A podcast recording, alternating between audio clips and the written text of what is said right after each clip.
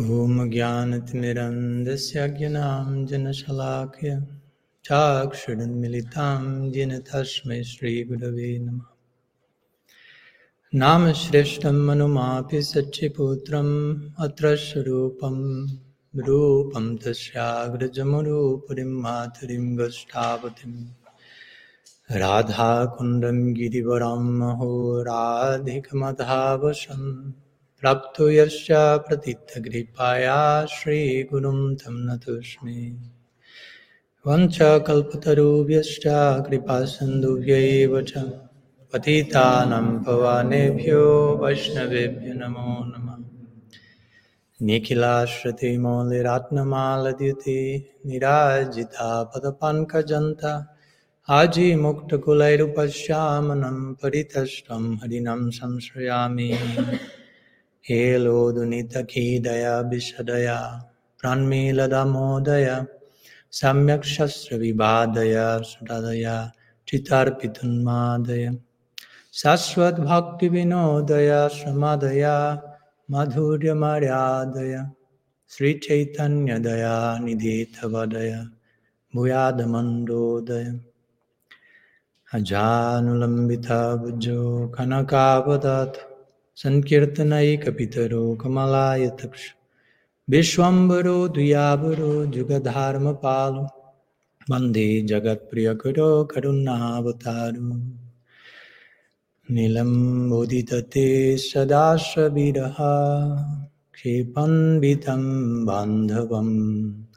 श्रीमद्भागवती कथामधिरया। सञ्जीवयं भतिया। श्रीमद्भागवतं सदा स्वनायना अश्रुपायनै पूजयम्। गोस्वमी प्रावरो गदाधर विभोर्भूयाद्मदेकद्गति रासघनमहानमूर्तिं विचित्रकिलिमहोत्सवोलसितं राधाचरणविलोदितं रुचिराश्रीखण्डं हरिं वंदे। वृन्दावनेश्वरि तवैव पदारविन्दं प्रेममृतैकमकरन्दरसोघपूर्णं हृदयर्पितमधुपते स्मरतापमोग्रं निर्वापयत्परमशीतलमाश्रयामि। भक्त्या विहीनाय अपराधलक्षय क्षिप्तश्चागमादितरङ्गमाध्ये कृपामयि त्वं शरणं प्रपानं वृन्दे नमस्ते चरणारविन्दं, वृन्दे नमस्ते चरणारविन्दम् श्री सच्चिनंदन गौर हरि की जय, श्री श्री गौर नित्यानंद की जय, श्री हरिनाम संकीर्तन की जय, श्री मायापुर धाम की जय, गौर भक्त वृंद की जय, गौर Premanand Hari Hari Hari So, pranam to all of you. Welcome. Thanks so much for your presence, your association. Thanks so much for the invitation also here at the feet of Sri Nitai. Very unique, ecstatic expression of them. Very interesting. I like it. So, as uh, Sudevi Sundari mentioned, today our main topic will be one basically called belonging or fitting in, uh, which is one of the main themes in my my recent book called Radical Personalism, which just to put the, the whole thing in context, for me, radical personalism means well, we are personalists, but what does it mean to be personalists? To its very root, to its very depths. Because radical means something to its very root. Radical comes from radix in Latin, which means root. So to go to the root of something, or other words, to go to the depths of something. One thing is what we see on the surface, another thing is what, what's existing on the invisible depths. And we are invited to inhabit those depths. Mahaprabhu's dispensation and gift has a breadth, but also has a depth. No? He's an ocean of depth. No? As we know in our tradition, this analogy is always there. You want to find the most valuable jewels, you have to go to the bottom end of the ocean. Mm. On the surface, you can find something salty water and some other things, some plastic bags that someone threw. Nowadays, the analogy will play out in that way. But if you want to find, if you will, valuable precious jewels, you have to go deep. And the deeper you go, the darker it gets, also. So you have to go there with a special light so you can coexist with darkness and find those jewels that bring forth their own light, so to say. So for me, radical personalism is this to go to the depths of things, to inhabit not, the, not only the surface of Krishna consciousness, let's say, but be willing to explore, to, to engage in this, what I like to call excavation project. No? Let's excavate the unlimited layers of profundity that this ocean called Krishna consciousness has. No? Or if you want to use Rupa Goswami's expression, Bhakti Rasamrita Sindhu. No? That's not just a book. Hmm. That's the title of a book, but also it's a, it's a, it's a way of referring to what we are trying to do. We are invited to swim deeply into an ocean of Bhakti Rasa. Hmm. So or to go to the roots. Again, radical means also roots. So roots, generally you see a tree, you don't see the roots. But we shouldn't forget the roots are there and the roots are so crucial. Without roots, you have no tree. Mahaprabhu said we should be like a tree. Hmm? Hmm? And of course, tolerant like a tree, but a tree cannot be tolerant if it's not rounded and well rooted also. So the rootedness of the tree also allow the tree to be a guru for us, a guru for Mahaprabhu even. Hmm? So, which are our roots? Which are the roots of our tradition, and how far do, do they extend? How much we're willing to explore into, into those directions. So, radical personalism basically means that. Now, let's explore the rich breadth and depth of Gaudiya Vaishnavism of Krishna consciousness. And of course, there is no limit to that exploration. It's not that one day we will reach, okay, this is all that Krishna consciousness is. I reached the final limit. Immediately we cancel you out of the exploration if you say that, because this is an unending excavation, exploration project. Hmm? So that said, today, again, we would like to con- concentrate on one of these roots, and limited roots, uh, that I like to frame with these two words belonging and fitting in. Hmm? Um, and I, in the beginning of my book, I start by clarifying this book is just an attempt in figuring out how we can belong to Krishna consciousness and not merely fit in. How can be a deep part of that? A little bit in connection to some personal experience experiences that I have gone through the last years. I won't torture you with my unauthorized biography here, but situation that not only happened to me but happened to many of us in different ways and invite us to think how can i continue being a devotee uh, for the right reasons basically because it's not enough that we remain as devotees but that we remain for the right reasons no, not that we stay as Gaudiya Vaishnavas for the wrong reasons that that's, that was not the original plan that's not the idea of mahaprabhu that you just keep externally like a number, one more number, but without the proper reasons, but without the proper motivation. That's not the idea. And of course, the idea is not also to live.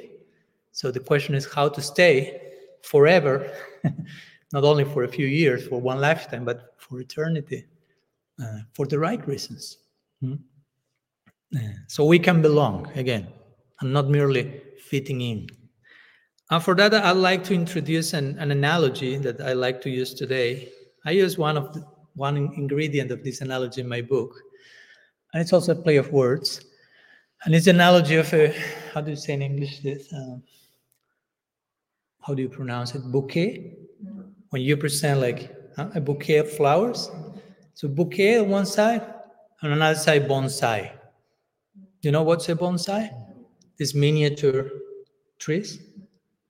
So I like to bring use that analogy to refer to belonging and fitting in. Belonging is a bouquet, a beautiful flower offering. And bon- fitting in is a bonsai. Hmm?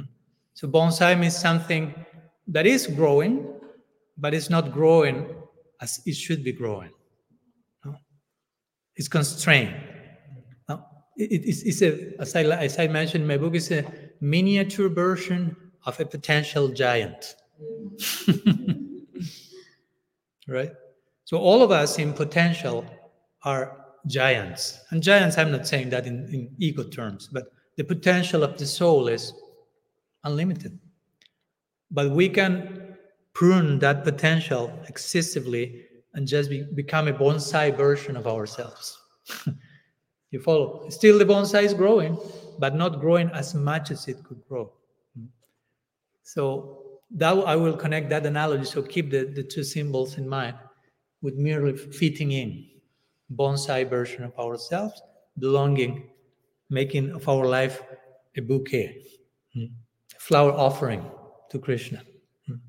Krishna says, Patram push, Patram, offer, offer me one flower. But Yome Bhakti Prayachati, with love and devotion. So if we just, if we can become not even a bouquet, we can just become one flower in the bouquet, and we can be part of that offering, that's enough. Hmm. But for that, we will need to belong. Hmm. So I, I like to make this clear. Belonging and fitting in that do not mean the same. And I say that because sometimes we may use the two words interchangeably. We will use one word to refer to what the other word means. Like I was just trying to belong, and probably not, you were trying to fit in. but the fact that we confuse the two words, it becomes a big problem because many times instead of looking to belong, we end up trying to fit in. And even if you get to fit in, that's not the same as belonging. And our heart needs belonging. Hmm. Hmm. Fit in is more like an, an ego thing, so to say, appearance, appearances thing. Belonging is being who we are, basically. Hmm. Like, like to put it in another words, fitting demands that you stop being who you are so you can be accepted and you fit in. But you have to stop being who you are and become something else. So you can somehow fit into the puzzle or whatever. Unbelonging demands that you remain being who you are. So to know that you are already accepted, basically. Belonging that doesn't need that you remain who you are, so you belong. You already belong, but you will never realize that you belong unless you are willing to be yourself and not forcing ourselves to be someone we cannot be, basically. so that's the contrast between true belonging and fitting in. and true belonging doesn't require that we change who we are. True belonging requires that we are who we are, basically. And that's not an easy task. I don't want to, I, I will never use the word easy in all my lecture today, just in case. I will never use the word impossible either. As we said the other day, we'll, we'll just use the middle word between easy and impossible, which is difficult. so it's difficult, but it's not impossible. And of course, it's not easy, but it's not impossible. so belonging means that. Belonging means I don't need to change who I am. Hmm? In one sense, it's oh, such a relief. But I need to be who I am. And sometimes that may not be so easy in the beginning. Uh, and, and an important point, in my opinion, that will help us to be okay being who we are. And who we are, both in terms of, of course, in one sense, I am a spirit soul, so I should be okay with that fact, hopefully. There's not ontological problems with us being a soul. That should be a matter of celebration. We are souls, and Krishna says in the Gita, Ascharyavat, the soul is wonderful. You are wonderful. I imagine such a divine flattery that is coming from God. Three times he uses the word Ascharyavat in, in that same verse of the Gita, as we said the other day. When Krishna has to say what the soul is, he starts saying what the soul is not. Uh, it cannot die, it cannot be killed, it cannot be dried, it cannot this. When he has to say something positive about who we are as souls, he just have one word in mind and he cannot but repeat it three times. Ascharyavat, Ascharyavat, Ascharyavat. You are wonderful, you are wonderful, you are wonderful. That's what Krishna is telling each one of us. Hmm? so that should be humbling and moving. Hmm? So, in that sense, it's not difficult to be who we are because we are wonderful. in Krishna's eyes, that's his generosity, again, not as an excuse to become arrogant. but also, at the same time, in our particular condition, in general, uh, we are not so much aware of the wonderfulness of the soul. And due to that, the distraction of that fact, a few not so wonderful things uh, are coming to our lives. And in that sense, we may be in a pretty messy situation. But my point is, even in our messiness, true belonging means you already belong with all your messiness included, according to how Krishna is saying us.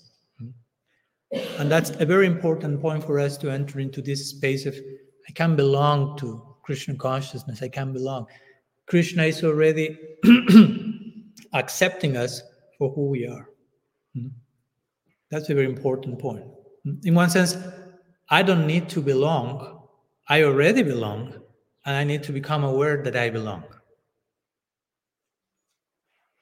I belong to Krishna, and everything belongs to Krishna. There's nothing, this is the importance of the term sambandha. You may have heard the word sambandha, abhidheya, prayojan. So, sambandha, sometimes it's translated as relationship, but the word sambandha means everything, sam is linked, tied, connected, bandha. So, sambandha is the knowledge that teaches us how everything is in relationship, connected to Krishna. Everything belongs to Him, everything belongs Everything is interconnected. So we already belong. Everything belongs. My, my friend Franciscan monk Richard Rohr, he uses that quote. I like him a lot. He says, everything belongs. Period. Mm-hmm. Everything belongs. There's a common center and everything is already connected to that common center. The only problem is when we lose sight of that miraculous, wonderful fact. So Sambandha is the knowledge that everything belongs. No? Being educated about the fact that, in one sense, I don't need to belong. I need to become aware that not only I belong, but everything belongs. That everything is connected with everything. Nothing is isolated, nothing is divorced from each other. Everything is one family. Vasudhaiva kutumbakam, say the Shastra. There's not, there's only one family. Hmm? Kutumbakam. There's only one family if we start to think two families, three families, we start to create some form of sectarianism. in, in, in, in a universal sense, everything belongs to a common center. So I will say that one important, one of many, let's let's share a few thoughts about what allows for the experience of belonging. Because all of us long for that. Again, we already belong. Since we are not fully aware of that, what can we do to go to that, get to that experience? I belong. I'm part of. I'm not apart from. I'm a part of already. Already, I'm a part, not apart. Hmm? Sorry, I like to make some play of words sometimes. so let's share some thoughts about what can facilitate our belonging. Also, we can speak about what can facilitate fitting in, although we are not promoting that, but just to become aware. Hmm? So, one important idea that, at least in my opinion, is not emphasized enough in our tradition, um, as you may start to discover, in one sense, my book is also a constructive criticism to my tradition. Not to the essence of my tradition, that's transcendental and pure, but how sometimes we uh, lose sight of the essence of our tradition and misrepresent the traditions to ourselves to begin with, what to speak to others. And because I love my tradition, I dare to criticize my tradition out of love and commitment. At least that's the attempt. So I personally feel we do not we, not we do not emphasize enough a few crucial points, and one of them is that, as I mentioned already, Krishna already loves each of us unconditionally. devotees, non-devotees alike. Krishna loves everyone unconditionally. That's and that's supported by Shastra. I'm not coming with my own uh, theories here. I can I can I don't want to torture you with Shastric quotations. I may share a few, but uh, that's very clear in Shastra. Many it, was I, mean when I started to do research when I was writing my book and talking on this, I like always to to support my my my quote unquote ideas with Shastra, which of course show that they are not my ideas. and I'm just trying to show, okay, this is here, this is in Shastra. And I was overwhelmed that how many more sections in Shastra came showing me Krishna's unconditional love for everyone from time without beginning. Krishna in the Gita says, Suhridam Sarvabhutanam, for example. I'm the well wishing friend of all living entities. He didn't say Suhridam, a few Bhutanam. No, I'm the friend of a few living entities. I'm, I, I only love my devotees. No, he's including every single living entity. So that implies Krishna is already accepting us fully even when we do not even know that he exists even when we may be in a situation where we may say i don't believe in god still he loves me unconditionally hmm. so try try to i think it's important that we try to how to say drench drench ourselves in this type of ideas like okay i'm fully accepted by god already he's already loving me unconditionally despite all my conditioning He's unconditionally, which means it goes beyond my messiness. He's totally loving me. That should be something that brings ourselves to tears. I mean, we should go deep into this idea until we are brought to tears. We are moved so much at how this unique, most blissful and sweet personalities loving me, even for lifetimes me rejecting him. Wow, that's unconditional love. Mm-hmm. So again, that should facilitate the experience of belonging. He already loves me unconditionally. I don't, in other words, I don't need to try to fit in. I don't need to try to perform in front of Krishna. So he likes me. He already loves me unconditionally. You don't need to be this and this or that, so Krishna loves you. That's not happening. It's not something that you will attain by your own merit. What we are trying to do now is to reciprocate his unconditional. We are not trying to make effort in sadhana so Krishna loves us. We are trying to make effort in sadhana because Krishna loves us. and now we are trying to reciprocate. You follow? That's that's a very big difference. That's not the same. And I'm saying that because many times we may conduct ourselves in practice from a wrong orientation, trying to, okay, I have to do it like this so Krishna likes me, Krishna loves me. If I fail, he will reject me, he will be angry with me, he will kick me out, he will send me to a pig birth in the next lifetime. And we get a little neurotic sometimes, and we are projecting a very unreal, surreal idea of God. That's not Krishna. At least that's not my Krishna. Hopefully, it's not yours either. So, so that's very crucial, very potent understand. Okay, Krishna is already loving everyone, everything unconditionally. He's not, he does not only have love, he is made of love. I know it's difficult, it may sound abstract to imagine. Like imagine a person who is made of love. It may be complex to rationalize because it's not about here. But Krishna is made of love. So he if he's love personified, he cannot not love at any moment. you follow my point? If you're just made of love, you have no option but love, but loving. If you're only love, you cannot go against that that you are at any moment. So Krishna cannot not love.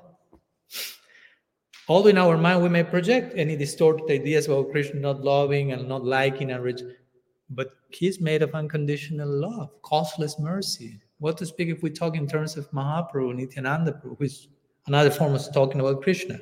Don't forget. Extreme, indiscriminate love and mercy. Extreme, extreme. Hmm? No filter. So that's unconditional. I mean, we are here because of that also. If you take out the principle of unconditional love, this, this room will be totally empty. this whole island will be totally empty. if Mahaprabhu Nityananda Prabhu have come here and performed his lila of unconditional love and acceptance, there's no Navadvip, no Mayapur, no Sankirtan. There's nobody of us here who knows what we will, we will be doing. Hmm? So if we are here now, it's because of the principle of unconditional love, which means unconditional acceptance also. You already are fully accepted by God. So you already belong. Again, I don't need to make myself perfect. Or if I'm not perfect, at least I have to fake that I'm perfect. Maybe Krishna will be cheated in the process and he will see that I think that I'm perfect and he will accept me. You can relax and take it, take rest from that neurosis, so to say. So, and, and, and that's beautiful, but as beautiful as that is, I'm being fully loved unconditionally. Uh, that may be challenging in our present situation because, again, we have this strong tendency. And when I say we, I'm not saying all of you are there, I'm just speaking in general. But we generally, it's difficult for us to conceive that some, we will receive something that we haven't done anything to deserve it but that's that's the nature of unconditional love you did nothing and it's there and it's like it's and, and that's like a thunderbolt to the false ego. Because false ego wants to deserve kartahamiti manyate. That's the very word of hankar.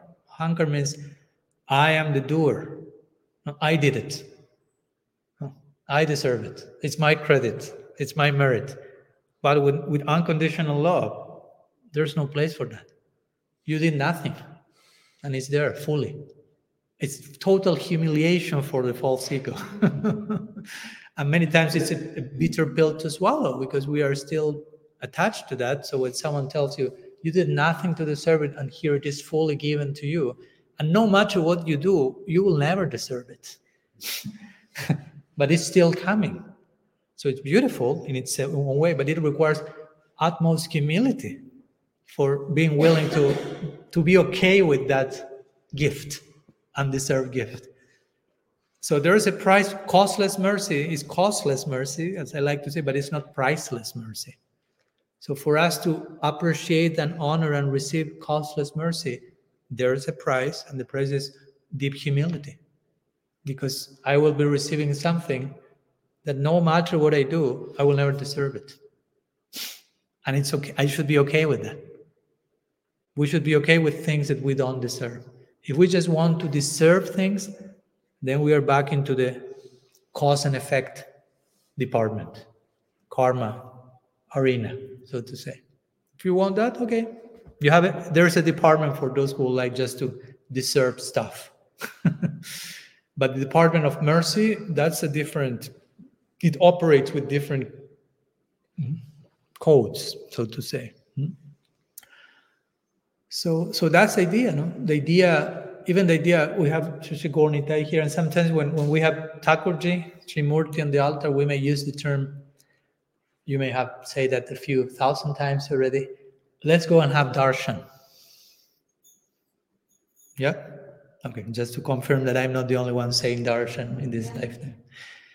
And many times we understand darshan as I'm going to see deities. But that's not actually what darshan means. Hmm? Darshan means I'm going to be seen by Krishna. I. I don't have eyes to see Krishna. He has eyes to see me. Even despite all my messiness, again, he has eyes to see me throughout beyond that and see who I really am and all my potential and love me unconditionally despite. So darshan means not so much I'm going to see God. That sounds a little arrogant. I'm going to see God. Let's let's come to see God on the on, the, on that corner. On the, let's go. We follow. Let's let's take more distance. I'm going to be seen by Him.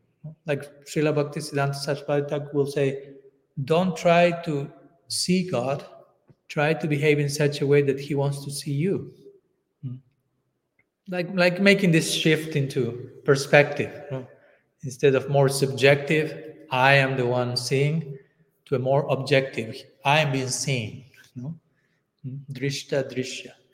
So anyhow darshan then means what? I'm going to be seen by krishna. And in connection to my previous point how he will see me. There, there are two questions when we say darshan.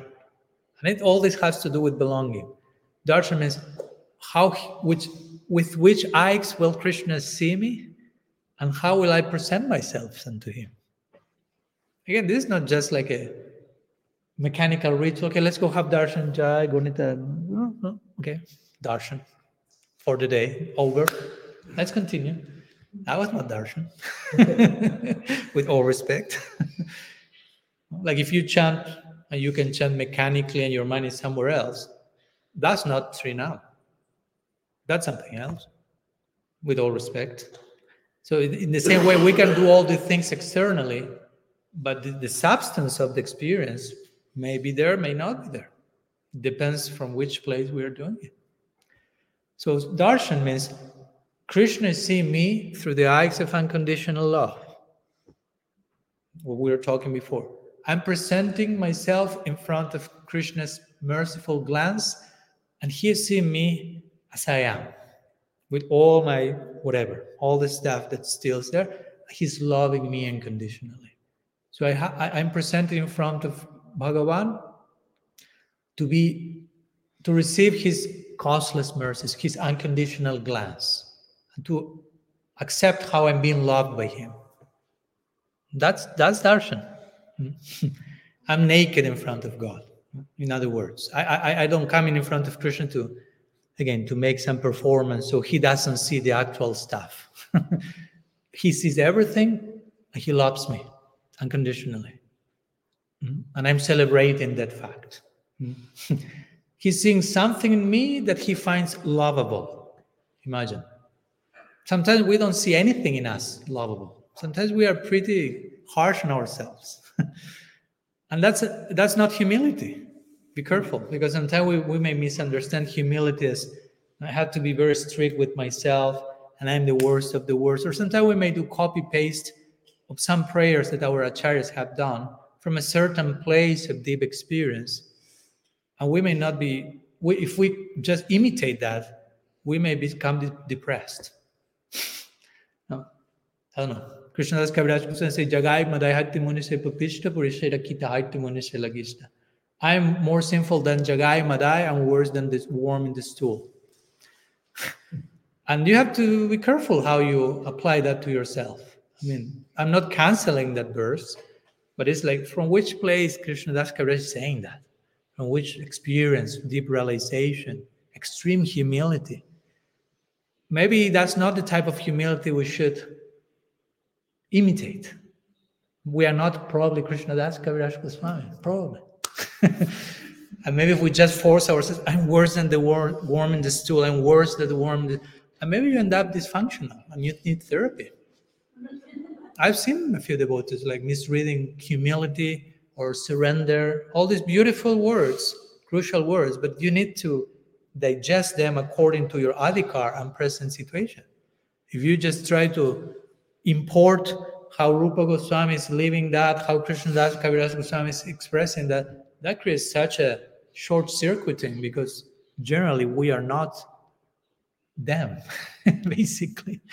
So the challenge is okay what what's it how humility and surrender and all these things are to be expressed in my particular stage in a healthy way. Hmm? we don't want to go to the extreme of imitating certain expressions of that. We don't want to go to the extreme of utterly rejecting all that that's what Rupa Goswami calls niyama graha. He gives two varieties of niyama graha. Hmm? Rejecting all rules and all regulations, rebel without the cause, or following all rules and regulations without understanding why. Those two are equally dangerous, he will say. Hmm? So, anyhow, I, I was saying about darshan, and darshan means Krishna is seeing you, and Krishna is finding something worthy of being loved in you. And that always reminds this beautiful line from Saint John of the Cross, mystical Christian, and he will say, "Love what God sees in you." That's very interesting orientation. We're talking with Hridaya a little bit today, because sometimes we can say, and I know it's not so much the classical Gaudiya way of speaking, uh, and I don't want to sound like I'm promoting some form of narcissism here, saying like love, love yourself. But there is a place for that in a healthy way, in connection to how God is seeing me, not independent from that. Independent from that is narcissism. No? I love myself. I love myself. But if I realize Krishna loves me, mm-hmm, and I'm supposed to love what he sees in me, that's humbling. That's not arrogance. That's not narcissism.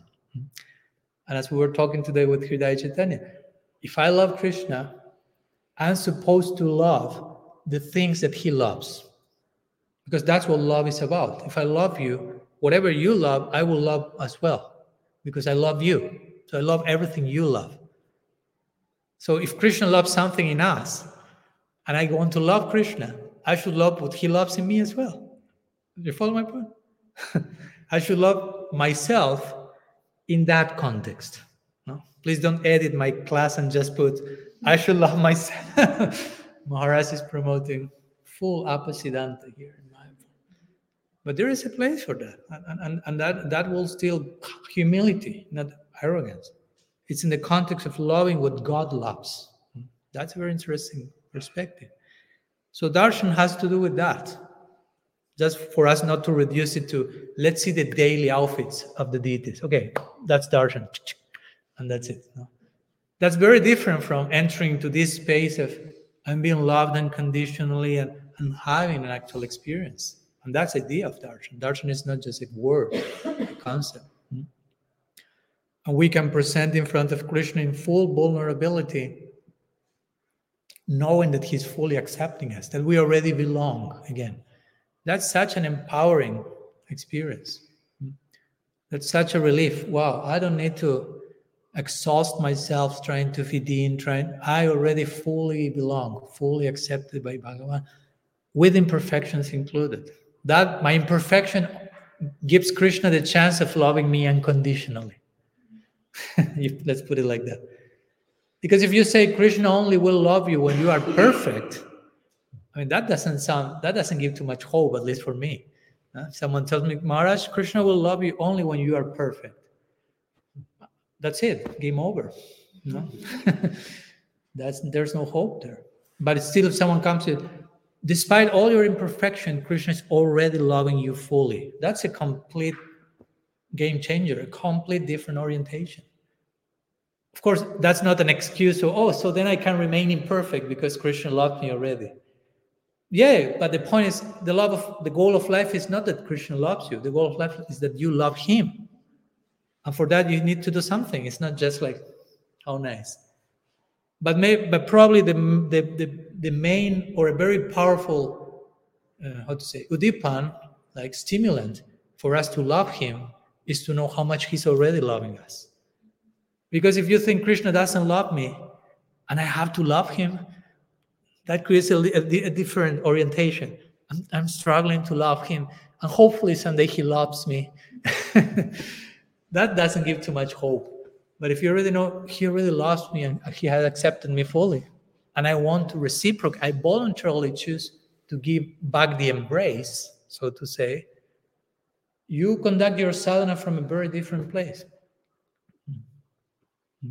I'm not chanting my japa uh, to gain Krishna to, to, to gain Krishna's attention. In one sense, because of Krishna's intention, I'm chanting my japa. No? If he would do the quick kickstart to begin with, I wouldn't be chanting. you follow? It's not that I, out of my own, without Krishna's mercy, I will figure out, okay, today, from today on, I will start engaging in what I would like to call sadhana bhakti. I mean, I, we don't have a clue about that. Unless he has this um, original kickstart. And because of that, we are trying to respond to his original embrace, so to say. So that's a nice way to conceive of bhakti. What's bhakti? We are trying to give back the embrace. No? Krishna already through the embrace, through parampara, through the sadhu, through holy, holy name, prasad, shastra, so many, so many embraces. and now we are being invited to reciprocate accordingly. It's a relationship. It's two-way street. Especially with imperfection included. Krishna doesn't wait for us to be perfect. Such a relief. No. he doesn't care for that. I mean, he takes advantage of imperfection to increase his unconditional love. If you really love, you won't, again, you won't be telling anyone, call me when you are perfect and I love you. That doesn't sound too romantic. No? When you're perfect, send me a message and I'll consider the possibility. That's not love. I mean, love is not conditional. Love can only be unconditional. If I speak about conditional love, that's an oxymoron. Those are two words canceling one another. Conditional love. That's not love. love is only unconditional. Hmm. So that's interesting how Krishna even uses imperfection, limitation to increase his love. That's even present in his own lila, as We were talking, I think, the other day. The Damodar Leela, we recently celebrated that during Kartik Brat. And one of the unending, unique, astonishing features of Damodar Leela is, of course, that there we find a very unique notion of the divine, no? a divine which is mischievous and is lying and is breaking stuff and is still he's not a, a, playboy at that age. That that will come later. But in his kumar lila krishna is a boy still he's doing a few things that generally do not fit with the usual idea of how god looks like. He's crying he's running away from yashoda and eventually he's tied. That's a very counterintuitive notion of god. God generally is not tied, right? He's the one who liberates us from all ties. and here suddenly tied to a mortar. You know? He's like limited, technically, apparently. He's limited. Imagine you are tied to, to a mortar, you are limited. But Krishna is very, uh, how to say, he's Kalanidhi. He's an ocean of arts and creativity. So he knows how to draw maximum even from limitation. So he's limited, quote unquote, in his lila, he cannot move. But the whole situation is such that his loving interaction with Yashoda increase in that situation. Despite his tide, he's increasing his love. So increasing your love means increasing your freedom. Love goes hand by hand with freedom. So Krishna became more and more free while being tied. the tying situation helped him to increase his freedom. It's, again, it's paradoxical. It's like, how can that happen? Well, he's Krishna, of course. he can do that. So my point is, despite limitation, despite imperfection, Krishna doesn't, he includes all that to increase the loving experience. So that should give hope to us who are, in my case at least, so limited, so imperfect. Huh? But our hope is Krishna knows how to deal with limitation and imperfection. He increases the loving experience with all those ingredients in the masala. No problem. So it's like, okay, thank you. Hmm? Thank you.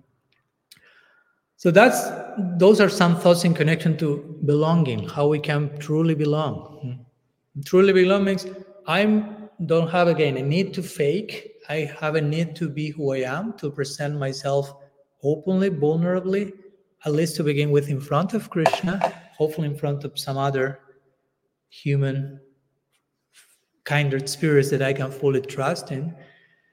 And I can present my imperfect self to the world and know that I'm loved.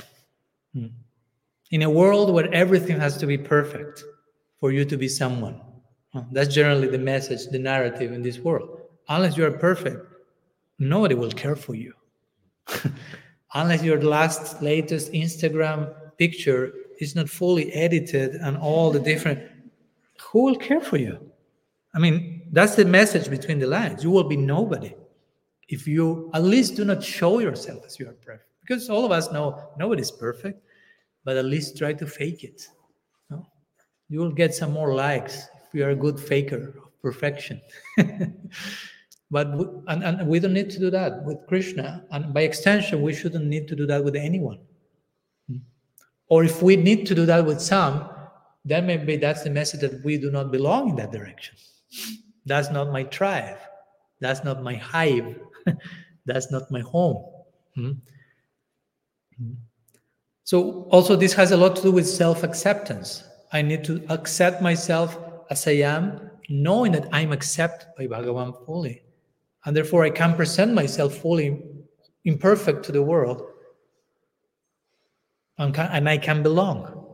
If I don't, if I can, if I, I don't have self-acceptance, I cannot belong, because I'm not accepting myself for who I am, and I'm still struggling to try to be something else, because somehow I have bought into the myth that I have to be this or this or that to be accepted, to be loved, to be part of. So sometimes we need to deconstruct some of those myths that sometimes play out even in spiritual societies, so to say. Mm or spiritual institutions, although I don't know if that term is actually accurate, spiritual institutions, but anyhow, that's another conversation. Hmm? But yeah, at one point we have to learn, I have to let go of the, how to say, of other people what may think about me. I mean, if we are obsessed with how every single person thinks about me, probably you will never be able to belong because we were always performing to please everyone in the crowd, so to say, no? to keep all the audience satisfied, which is impossible, by the way, because what satisfies one person doesn't satisfy the other, and one person will be demanding this, and that will be the, and you become like a puppet of of a crowd, and, and you lost yourself totally. Mm-hmm. So that's not the idea. The idea is I can let go of public opinion, and I can there only after that I can gain access to my real worthiness, to my inner dignity, hmm, for who I am, for how I'm being loved by Bhagavan. Hmm. I hope something of what I'm saying makes sense. You are all very serious, but that's a good symptom. I, I, I mean, I'm not expecting you have to be smiling. They're not telling you jokes. It's very serious stuff. but I'm just checking the audience just in case. Uh, and these are these are some of the main angas of Sharanagati, you know, of, of offering ourselves to Krishna. Some of the main expressions, Rakshishati Vishwaso To trust Krishna is fully protecting me, which is another way of saying Krishna is fully accepting me. I'm already in his lap. And Goptritve to accept that he's maintaining me. Maintaining me is not only like have something to eat no? But He's maintaining me in every single sense of the term, internally by His love, unconditional acceptance. So, one central expression of Saranagati as practitioners is to enter into that mood. Krishna is fully accepting me, Krishna is fully uh, protecting me, loving me. That's a very important aspect of our sadhana to remind ourselves that because it's easy to forget that. It's easy to, to go on the motions of the day without feeling ourselves fully accepted, fully loved. And, and that means we are becoming distracted from reality. That's not reality, that's illusion. To forget that you are fully accepted, that you already fully belong. So, anyhow, enough for the belonging part, for the bouquet part. Let's go to the bonsai part for a minute to make some contrast and to understand what it what it what is what no? so fitting in that's not the same as belonging remember fitting is just i transform myself into something else so i no i fit in the very expression tells it all mm-hmm. so it's very different the, for, from the idea of darshan that i described before like I, i'm just presenting myself in front of bhagavan and i'm being seen by Him lovingly and conditionally, completely, despite all my imperfection. Fitting is avoiding to be seen at all costs, basically. Making a great effort so nobody sees me for who I actually are. Because if that happens, I will be kicked out from the from the club, so to say. So fitting in is an avoidance to be seen at all costs, basically. and cost, constantly discerning what should I say, what should not I say, what should I do, what should not I do to match the expectations of the audience. It's like not very healthy. It's exhausting to, to live in that place. Mm-hmm. And that can happen again in our Gaudiya dynamics, in, in any social dynamics. That can happen.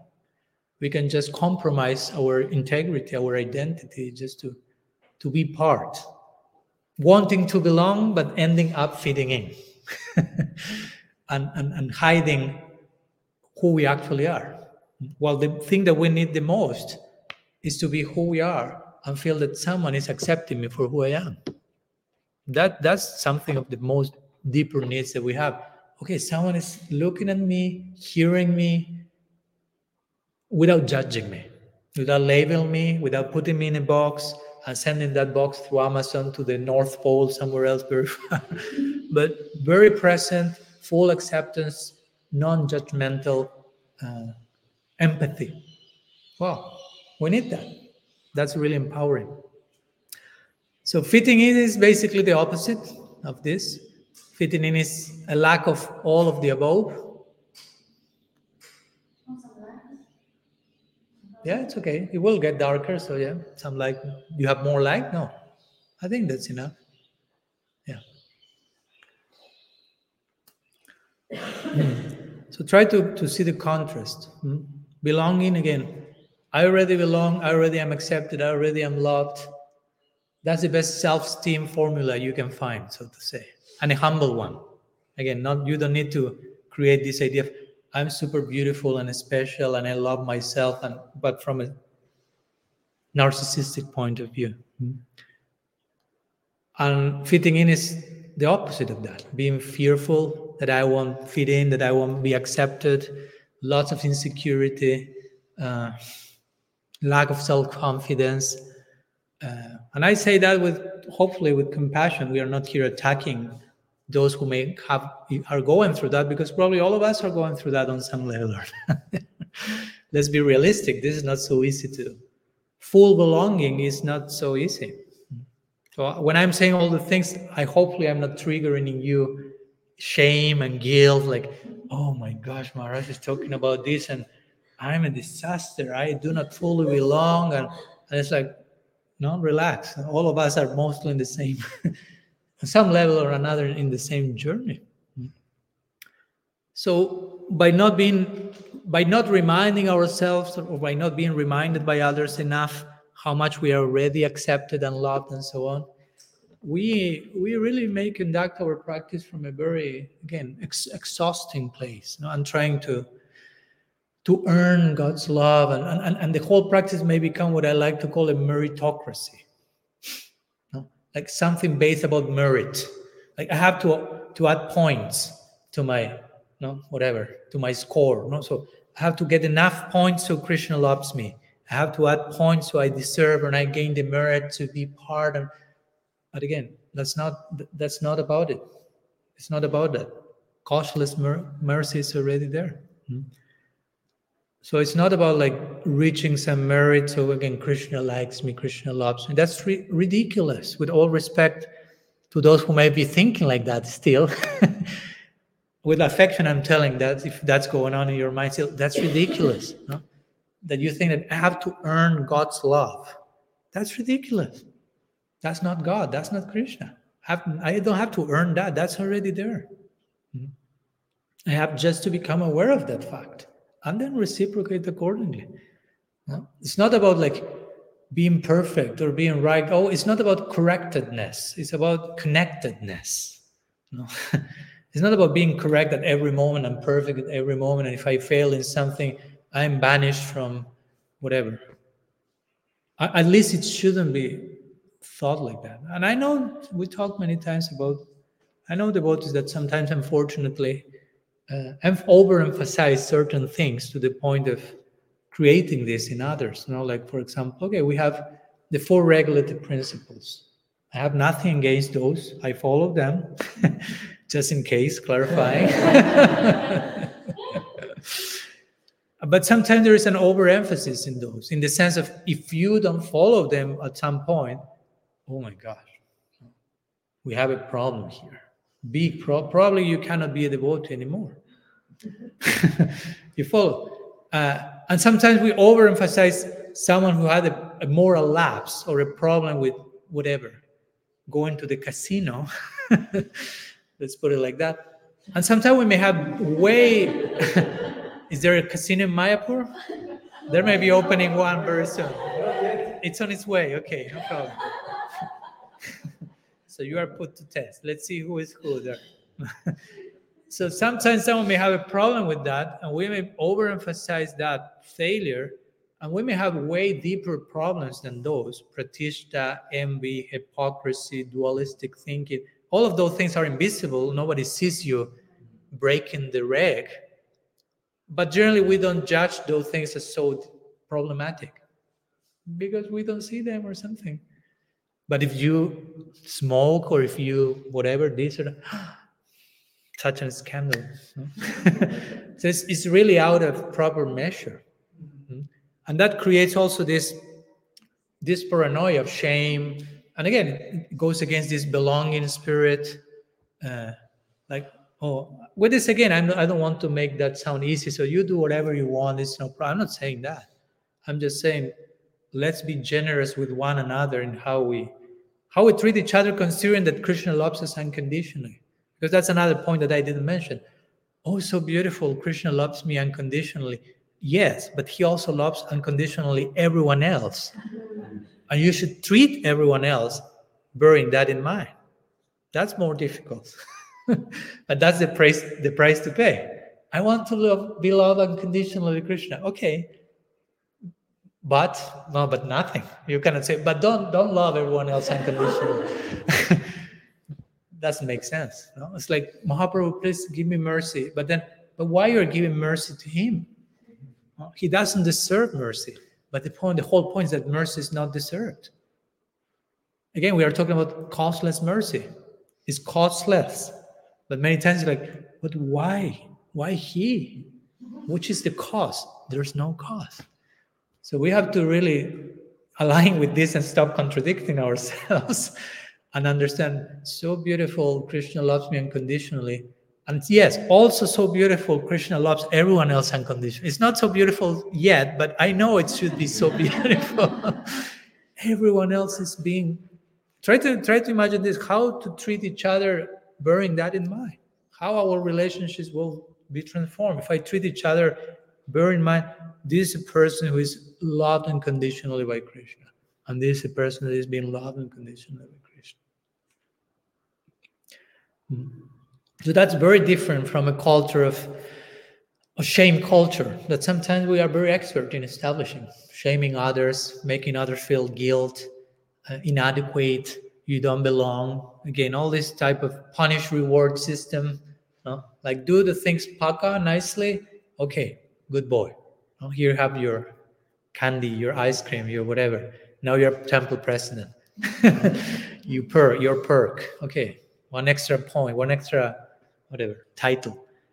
And if not, punish, punish reward, punish reward. That has nothing to do with costless mercy and conditional love. Mm-hmm. So ours is a transformation system. It's not a punish reward system. It's a system in which our hearts are transformed by the principle of unconditional love. Mm-hmm. Our religion is, again, as I say, it's not so much about correctedness, but about connectedness. Even if I'm a mess, but I'm sincere in my mess. Krishna, I mean, and I'm not creating this. This is Krishna's in the Bhagavad Gita. Krishna saying, if you misbehave terribly still, but sincerely want to become my devotee, for me you are a sadhu. Api chetuduracharo bhajanti mamananyavak sadhureva samantavya samyagya vyasitu hisa. I'm not making this up. Bhagavad Gita chapter 9 verse 30. Go, you have the reference. I'm not creating my own siddhanta here. so Krishna is saying, even if you're in sudurachar, achar means good behavior, achar, acharya. Durachar means bad behavior. Sudurachar means very bad behavior. so even if you engage in very bad behavior, Bhajante mam. But if you are determined in worshiping me honestly, even though you are a total mess still, you should say sadhuriva samantavya. For me, that person, I consider him or her as a sadhu, sadhui, sadhu. Hmm? Because that person is properly establishing his her determination. And then he goes, of course, sorry?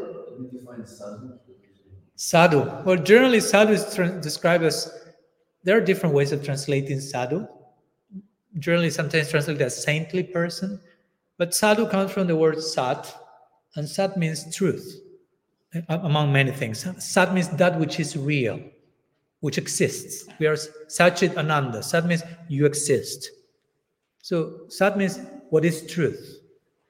So sadhu means someone who lives for the truth, someone who is honest. That's what the Bhagavatam say. Dharma pravija kaitavo traparamonir matsharanam satam. Satam is another way of saying sadhu.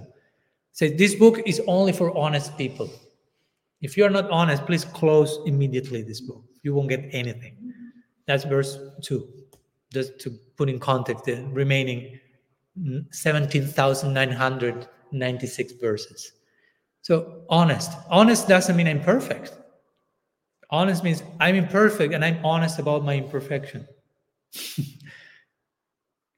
Basically.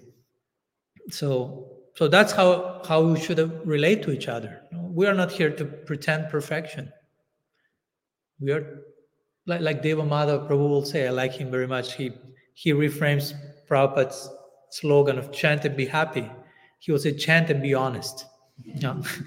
because sometimes we want happiness too quickly without being honest first. So, so chant and be honest, even if you are not happy. Mm. Yeah, of course, because we won't be happy always. So be honest when you are not happy. Be honest about the potential cause of your unhappiness. of course, the goal of life is not to be happy. I'm sorry if it, this is too shocking for you. The whole of life is not to be happy. Whole life, whole life is to love Krishna. And in love, there is suffering. Not to say suffering we experience now without love. So relax, because we say, I don't want to suffer eternally in Golok Vrindavan. Not that type of suffering.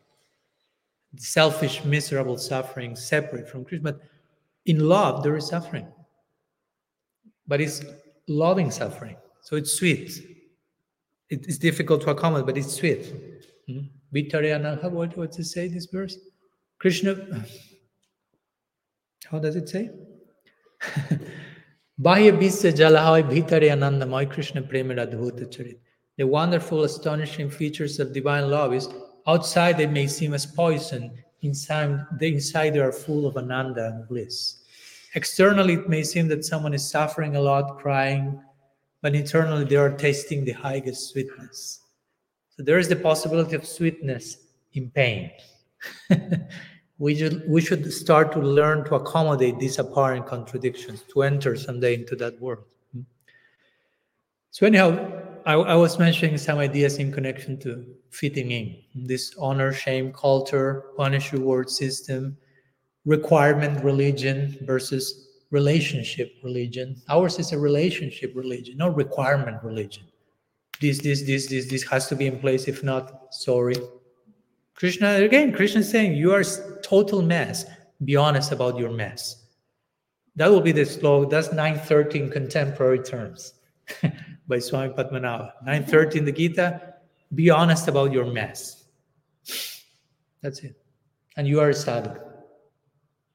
Be honest means be a sadhu. Sadhu means honest person. So we have to be sadhus in every circumstance, even in the most mess, especially in the most messy ones. That's when we see how much of a sadhu you want to be. Not only in the shiny moments, Sunday feast. I mean, everyone can put smile for, for a few hours. But the thing is, in the most challenging, complex moment, that's when Krishna will special look. Let's see what what happens now. That's those are the circumstances in which our main texts are being spoken. I mean, Bhagavad Gita, Arjuna is not t- talking from a comfort zone. try to enter into his shoes. No? He's thrown his Gandiva, thrown, fall on the floor, crying desperately, completely overwhelmed, having all his beloved people in front of. I mean, that's not an easy situation. But that's the context in which the Gita emerges. Bhagavatam, not an easy situation. Imagine if you are cursed, you have seven days to live. That's not in your comfort zone. That throws you out of your comfort zone. that was Parik, Parikshit Maharaj's situation.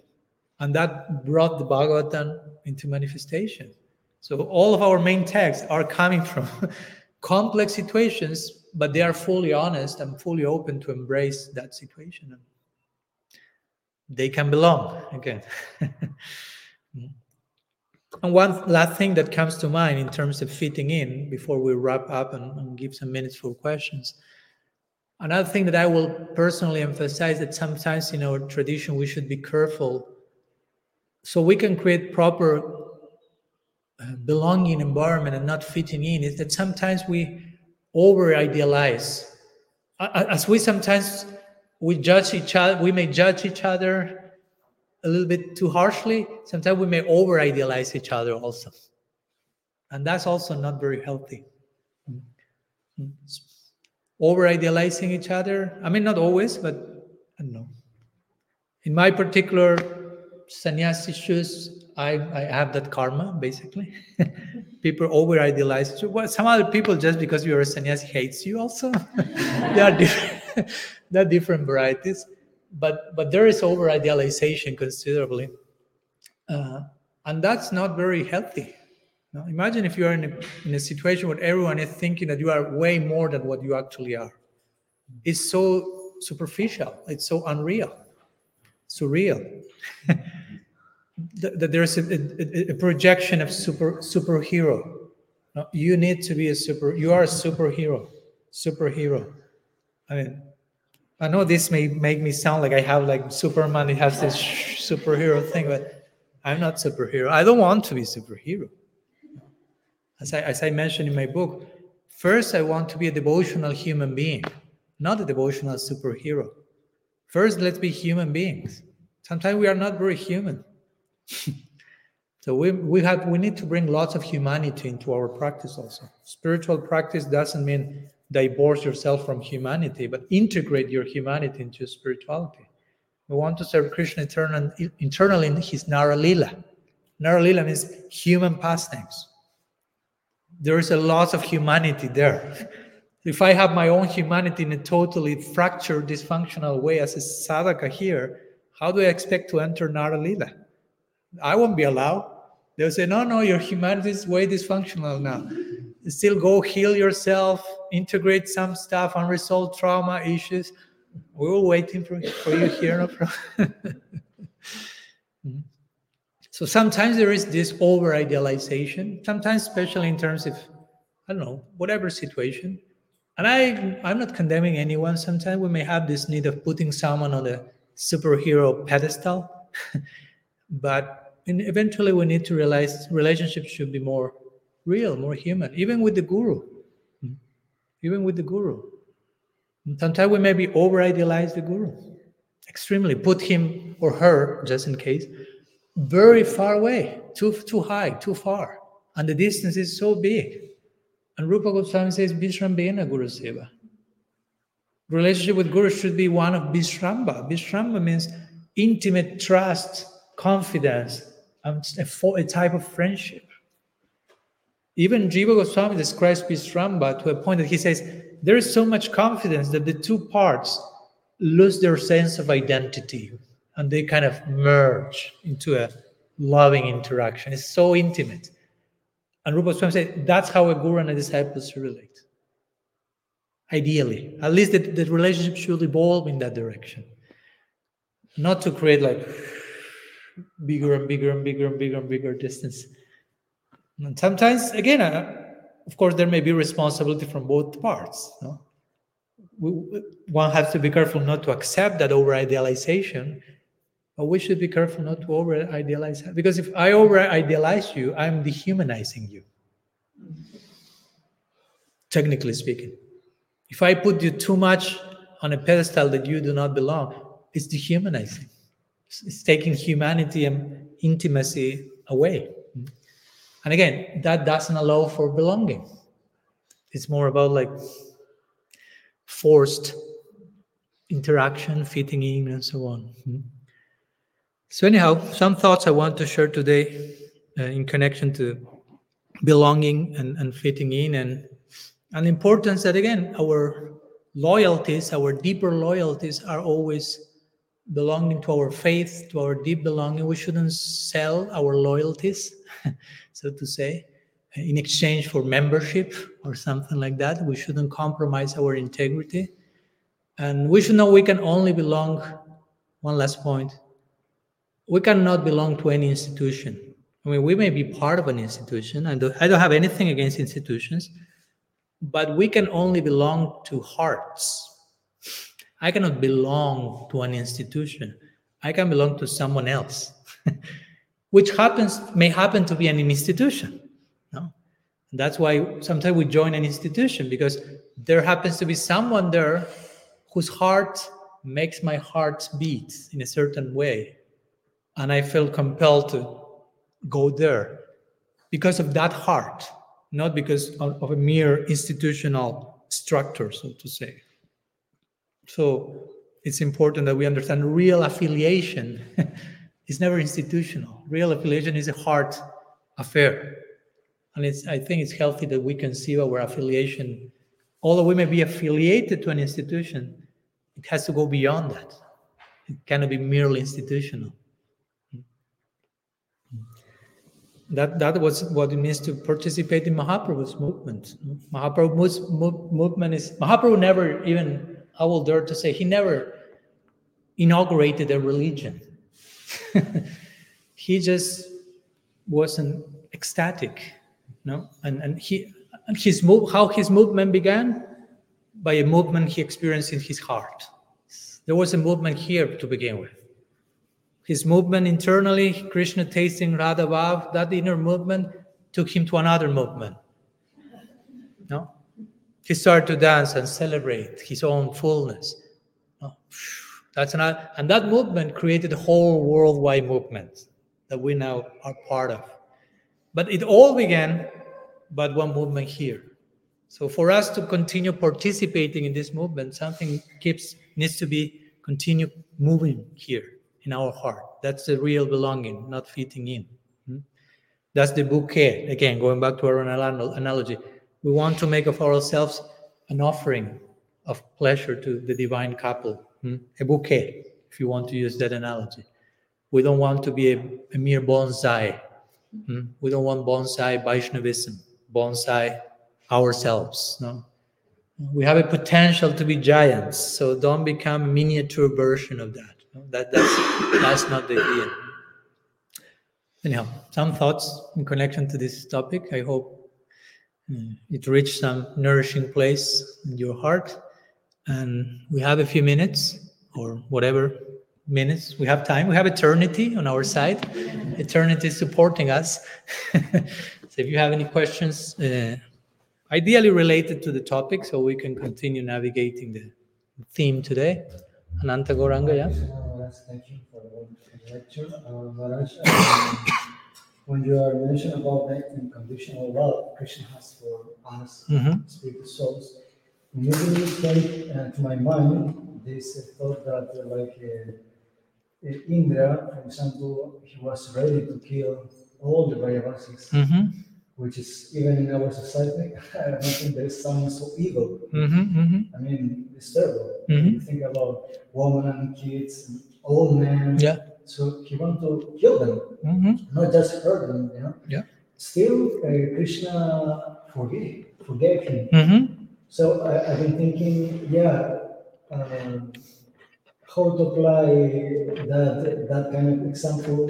Someone say, no, this is is to cannot be compared because uh, you know this is in but how, how to be relevant in nowadays this kind of uh, situation. Of, mm-hmm. Yeah. Yeah, that's one of many great examples uh, that you mentioned.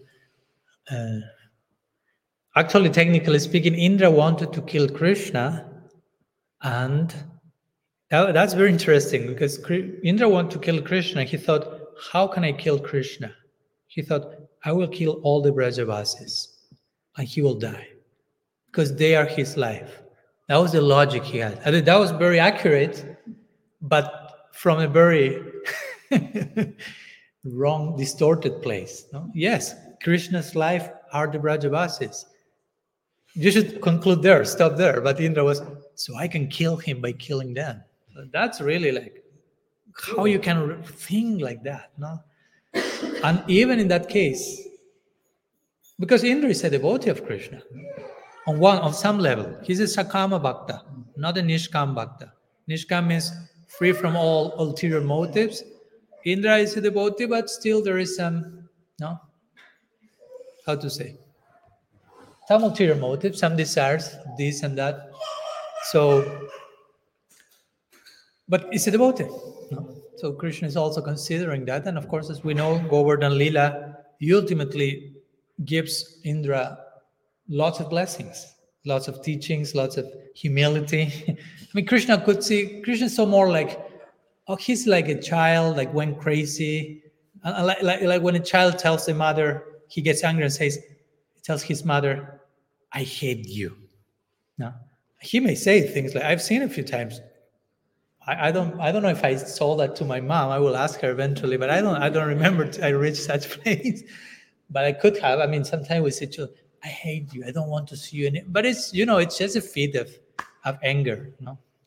Um, so Krishna kind of fatherly in a fatherly way say, "Oh, Indra, my child, he's totally crazy and wants to kill everyone.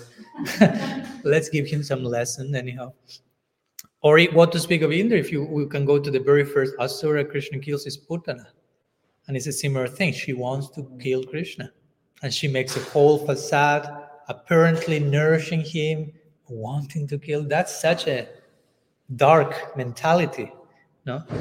And, and, and this is a famous verse of of the Bhagavatam that that uh, that is recited by Mukunda. Well, that's a long story. when Gadadhar Pandit goes to see Pundarik Vidyanidhi, and, and Pundarik Vidyanidhi is sitting on his sofa, you may recall.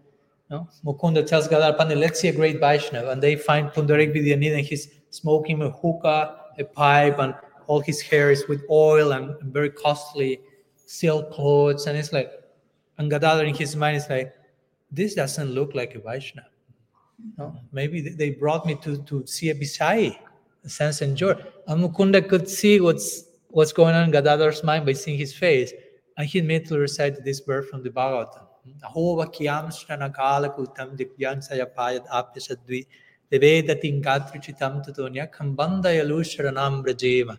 Uddhav is saying in the third canto, how can I surrender to someone more merciful than Krishna? It's not possible because there's nobody more merciful than Krishna. He gave the position of a mother to Putana, who came to him with the intention of killing him. It's completely like out of balance. Now, she came with the intention of killing him by disguising herself as someone who was supposed to nourish him, and he gave her Vatsalya Prem. It's like, I'm trying to do the math, and it's not working. Again, unconditional love, mercy, like completely indiscriminated. So we have lots of those examples. And of course, in practice, your question, if I understood correctly, how we are to express these things in our relationships, in our daily basis, uh, we have to be also intelligent. It's not like, okay, Krishna loves everyone unconditionally, so that guy is entering and kidnapping my child. Uh, I love you unconditionally and Krishna loves you. And no, I'm not saying that. No, again, we have to be practical and be intelligent. But nonetheless, even if some, I don't know, if someone enters and wants to beat some of the some of you, probably I will jump on the person and start to beat that person myself. No, in the context of protecting the per the devotee, but and of course, probably in the moment that I'm beating that person, it may be, I confess, it may be difficult for me to be aware of you are being loved unconditionally by Krishna. but after a few minutes, hopefully I can remain remember that, no, and, and not just be like resentful and I wish you the best and you are ontologically damned for eternity or something like that, no. So I think like ah, people. so so yeah in practical terms we have to apply some criterion when we see i don't know situations of abuse uh, I, i'm personally totally for like chaitanya charitamrita says if you know that there's some abuse and you don't take a stance and talk about it you become part of the abuse. Mm-hmm. So we, we are to take a stance but that doesn't mean that we are judging that person for eternity. Like the bible say we hate the sin not the sinner. No? So we we or we we, we deal with the particular behavior but we separate who the person is in the eyes of god so mm-hmm. to say um, so that what comes to mind in this connection. But i think nonetheless it's healthy to to always remind ourselves everyone is being unconditionally loved by krishna especially including whomever is in my blacklist so to say no? Because that's the challenge actually no? Again in the words of christ is love your enemy. One of the ways to love your enemy is by reminding he is loved by krishna unconditionally so if he loves him why you cannot love him? No. If, if god is loving that person why you are not loving them? The other day i read a quote from a christian mystic contemporary dorothy day. She said something i mean i almost fall to the ground because it was too much in this line. She said in connection to this idea of if i love god that should be that i should show my love for god for in the way i love everyone else. It shouldn't be disconnected. I cannot say krishna i love you so much and i hate all this bunch of guys it's not possible it shouldn't be it cannot be possible and she says i only love god as much as I love the person I love the least. I was like, oops, I'm in trouble. That was my conclusion. I repeat just in case. He says, I love God as much as I love the person I love the least. You follow my point? So that, that's what real unconditional love means. It's not that I love you and this and this, but this, mm, that's not unconditional love. I'm making some separation, some ideas, some I created some elitism. so it's not easy to to inhabit this concept of unconditional. It's beautiful, it gives so much hope, but it's so hard to enter there. We have to relinquish basically all our conditioning, which is the idea, of course. That's how we attain love ourselves, no? by being willing to to give up all that. Yeah.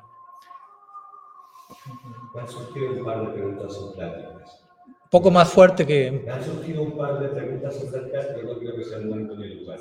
Así que me gustaría compartir uh, una cena de maratón indebido donde van a expulsar a uno de los hermanos, no sé si has visto. Bueno, es una, es una familia americana que tiene cuatro hijos y están tres. Hazlo breve porque voy a tener que traducir todo eso al inglés. ¿eh? El mayor es un trasto, no sirve para nada de los estudios, pero el medio es súper bueno y pillan a la haciendo trastado. Va la madre y dice, bueno, pues si, haces, si, si, lo echas, yo lo voy a demostrar porque hizo no sé qué con el del. Entonces, habrían de expulsar al, al bueno, al sirve. Uh -huh. Dejaría al medio llevar la cartera de una calle no pase nadie, uh -huh. Porque sé que este... I'll translate into English in one minute, just. You, you train your Spanish ear for a minute. Que mi hijo tenía los huevos que estudia, uh -huh. pase lo que pase, saldrá grande. Pero que si echas al grande, que no sirve para nada, uh -huh. como no acabe la escuela, lo voy a ver tirado de la escuela, uh -huh. diciendo, a ver, voy a, amo como más al, al, al imperfecto que al perfecto. El perfecto mm. Mm. Yeah, he's basically sharing a story from a particular narration. There are two brothers, and one is totally imperfect and the other one is very imperfect. And the imperfect one makes a, a mess basically if i am understanding correctly. And and the mother? Chantajea al director para que no lo eche. Mm-hmm. -huh. pero el chantaje implica que puede despedir al bueno -huh. Mm-hmm. y la dice es que os tirarme la cara okay okay okay. So she tries to talk with the director of the school so that the imperfect boy is not left but that puts in risk that he, her perfect her perfect so to say child may be thrown out because of the bribery so to say and the mother say i don't care that my perfect child is thrown out because i mean he's perfect he can perfect so to say Mhm. be uh, uh. Yeah, yeah. Thank you. Any other question? Yes. I'm really sorry my time is very late, but whatever I heard, uh, I have a question from that. Yes. So I wanted to ask that how do we really cultivate authenticity, authenticity while going through the stages of anartha And is it possible that going through the stages of anartha, having our anarthas really make us authentic? Last part, because I didn't hear. Is it possible that going through the stages of anartha nivritti? Is it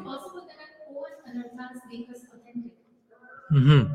All the nartas make us authentic. Our own, our own anarthas make us authentic. Is it Okay. And, and how we cultivate authenticity? Mm-hmm. going through the stages of? Okay, okay. Okay, I'll say something in the sense of it's a question that deserves a one week seminar or something. yes, there's a lot to say about that because anartha nivriti, translate the term for those who do not know it, anartha nivriti is kind of relinquishing all, how to translate, sometimes described as biases or but anartha technically speaking and that's an, I, I take the time to describe that because it's important. Anartha artha means value. An, anartha means false value. That's interesting. False value means i'm projecting a value in something that it has not value so i have in this like misplaced sense of value. That's technically speaking anartha so anartha nivriti means to get rid of all false senses of value so we understand what's the real value. Ultimately not only artha but paramartha. One name for prem for divine love is paramartha which means the highest value the ultimate value. So of course anartha means all the all the false sense of value that i need to get rid of so i can really appreciate what's the, the actual value of everything and basically it has to do with of course, everything has its value in connection to Krishna, and everything is in connection to Krishna. so, anartha means that I'm seeing things not in connection to Krishna, but probably in connection to me as a center of reality. So, anartha means anartha nivriti means removing this false sense of being the center and establishing who is the actual center. So, yeah, authenticity is absolutely crucial in, because an nivriti is something that uh, I like to clarify, and I mentioned that also in my book. An nivriti is not a mere byproduct of bhajana kriya. And bhajana kriya means devotional practices. So an nivriti is not just okay. I chant to give an example. I chant Hare Krishna, and all my nartas go away, like automatically. And someday, oh, I'm in Golok Vrindavan. Nice. But anartha nivriti means the willingness to be aware of which are the obstacles that I need to get rid of while engaging in practice. You follow? It's not that I just practice like mechanically, Hare Krishna. No, I'm trying to be sensitive and authentic, honest about, okay, what's getting in the way of my practice today? And, and accepting that, recognizing that, acknowledging that, and dealing with that. So trying to be aware, it may be painful sometimes, may be humiliating, because there are so many things that still are. Remember, Krishna loves us unconditionally. so that also gives hope in the midst of acknowledging, oh my gosh, I'm such a mess. No, oh, I have still this. I'm still envious. I'm still praying to Krishna like a provider, and I really don't care to provide. Whatever, whatever may be the case. Not to over chastise us, but just to be authentic in acknowledging where I am. No, I, I want to be, as, as the saying goes, I want to be, I prefer to be hated for who I am than loved for who I'm not. No. so I want, I want honesty. I want authenticity. Sadhu is another way of saying an authentic person. So without authenticity, technically speaking, we stop being devotees. Sorry if it sounds a little bit too, boom, Maharaj, you are too heavy, but it's like that. I mean, if, if you think I can be a devotee without being authentic, good luck. No, I mean, what's that? I cannot call that a devotee. Hmm? So authenticity and will take different forms, of course, because anartha nivriti will be with us all the way through bhava bhakti. Anartha nivriti is not just okay, first two weekends, first three years, anartha nivriti. Then no, um, of course there are degrees of anarthas that we'll need to get rid of. Vishwanath Chakravarti explains all that very detailed in his Madhurya Kadambini. I won't go now there no? Duskritota, Sukritota, Aparadhota, Bhaktiota anarthas. There are even anarthas that come as a result of bhakti. Not that bhakti gives anarthas, but bhakti will give results that you can wrongly get attached to, and that becomes an anartha. And you didn't have that anartha before becoming a devotee. Imagine. For example, before becoming a devotee, to give you an example, you were struggling with an example? Doesn't need to be self confession, no problem. Finance. Sorry? Finance. Finance. But that's not so much of an art. I mean, you maybe have financial problems. You may be struggling with, I don't know, drinking wine. Let's see that, no? And then you connect with bhaktas, and that's no longer an issue by Krishna's mercy. I mean, in some cases it may be, but in some cases, may. so it's no longer an issue. So I don't have the anartha of drinking wine, let's put it like that. And I become a very serious devotee, and everyone starts to like me, and I have to start to have followers and knowledge. And I start to become attached to that and proud. And now I have a new anartha that I didn't have before. And it's a more complex anartha uh, probably than drinking wine. so that's that's very fine. No, that's an stage of anartha nivriti that we start. We need to pay because anartha from the beginning may be really gross, and we may think, as we say before, okay, breaking the four regulative principles. If you follow them, no an artist. No, no, it's not like that. you can follow all of them, and because of follow all of them, you can create a new artist. I follow all of the four regulative principles better than anyone else. That's an anartha. You follow my point? So you can make an art of everything, on anything. Uh, even if uh, the, the, the more paka you are as a practitioner, the more reason you have to become proud of that. So the more humble you need actually to be, of course. That's the idea. so it, it, the, the, process becomes more and more challenging. Then art has become not, not something bad, it's something that requires more attention, more fine attention, fine tuning, more authenticity because we can say okay i'm sincere now and that's great i believe you. But there's no limit to how much sincere you can become. It's not that you are sincere or you are insincere. There are unending shades of both. Probably we are sincere and we are insincere at the same time in different things. You follow my point? I i believe that you are sincere in this this this but in some other things even unconsciously we may not be that sincere. And, and being authentic means acknowledging that, at least acknowledging the possibility of that. Even when we are not seeing that, being open to probably that may be there. not to go into neurosis that I know for sure that in the background of my unconscious I am a monster. I'm not saying that, but just to be, uh, how to say, open to. There may be a few things that I'm not seeing, and eventually I need to see. And I want to be open to that. I don't want to be too sure about where I am because I'm not having the full picture yet. so I think all that is, is means to be authentic. And and yeah, our anarthas, regarding your second question, if I understood correctly, we can, so to say, use our anarthas to become more authentic. I mean, in the sense of some of our shortcomings may be maybe humbling for us, may help, may humiliate us, literally. so you can take advantage for that, so to say, no? and you are learning something from that. So we have also a more positive orientation. It's not so much like I need to get rid of this demon inside of me. Goodbye, get out, Anartha. No, but it's more like I'm having a, a distorted view of this, and I need to to learn from this distorted view, to be humble, to change, and acquire the proper view. And that's it, basically. Actually, the definition of anartha, can you give a short definition of anartha? I already gave one, right? Yeah. but it's in- Again, okay. Anartha. Yeah, anartha means sometimes again they will use different words like contamination or like obstacle, like tendencies. Sometimes will be described like tendencies that get in. Sorry, es una manera de hablar de eso. Sí, tentación puede ser, pero hay diferentes opciones también, ¿no? No puede estar apegado, no puede tener eh, a diferentes cosas sutiles, posición, etcétera, etcétera, ¿no?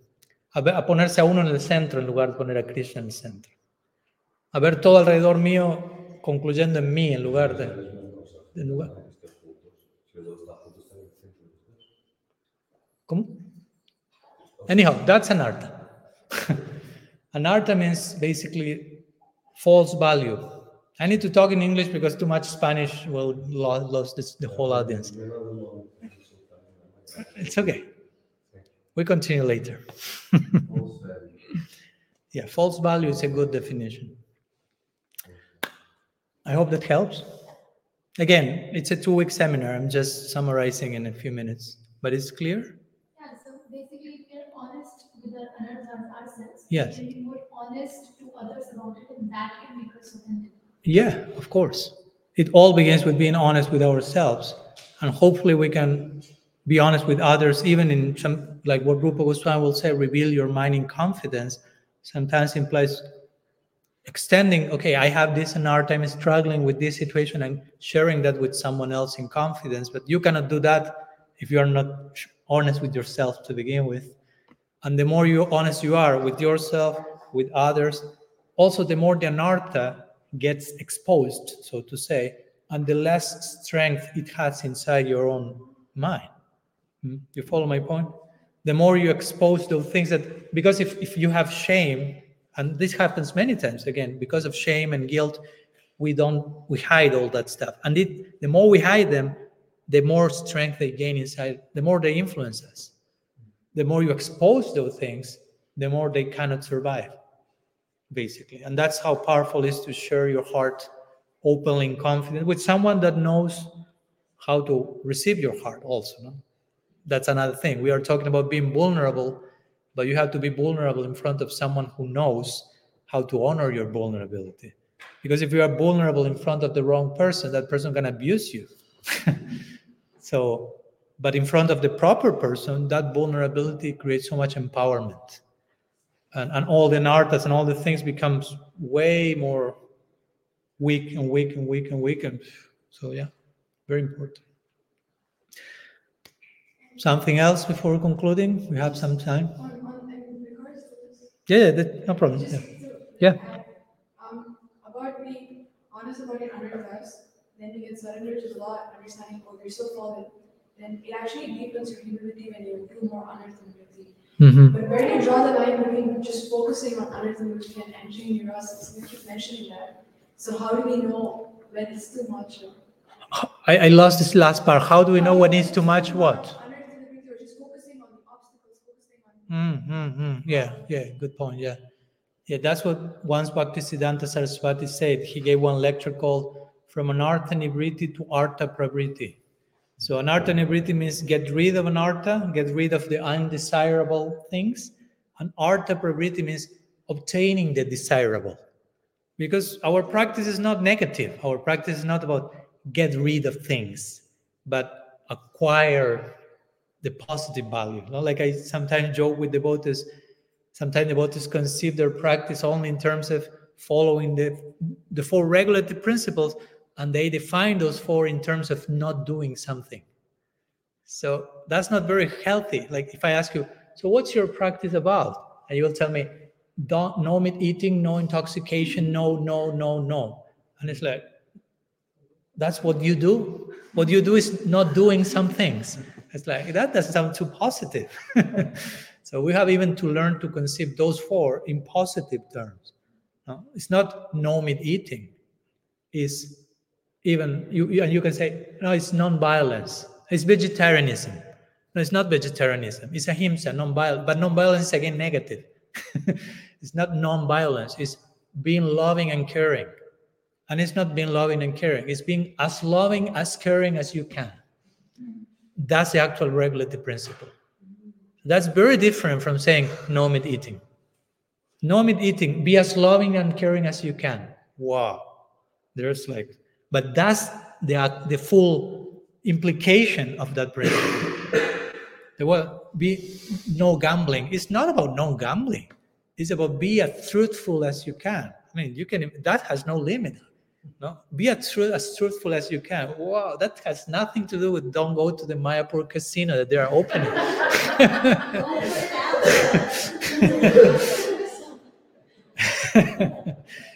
I'm testing the audience. Yeah. So I, we need to be yeah open in that connection. Sorry, in, in your in relation to your thing, my point is yeah, there's a place for being trying to be aware of, of the anarthas that we are dealing at present. But yeah, we should. I mean, I cannot tell you a formula like Bhagavad. This is like 23% of anartha and is the right. Depending each case, situation, it will be differ, different. But you have to pay attention. We need to be introspective, vigilant, and see, yeah, how much my practice is being oriented by getting rid of stuff or actually loving Krishna, pleasing my guru, positively serving the Vaishnavas, how much you ha- one has to obs- observe oneself daily, how much my chanting, my everything is oriented by a positive orient. Why I'm chanting again? Yes, there is. Don't be so extreme. no taste for the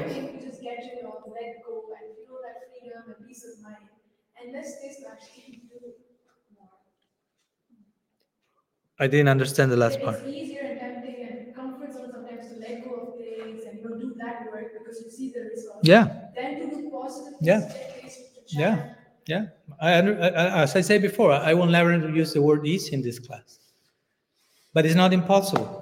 You say it's not easy. It's easy to do this from the comfort zone. I know it's tempting, and we may fall into that temptation 108 times, and it's part of the journey also. So don't condemn yourself. If you sometimes like oh I, i've been complacent again. I've been mediocre again. I've like okay that's part of the journey. Okay let's go. Move forward. Next next next try. Next attempt. Come on you can do it.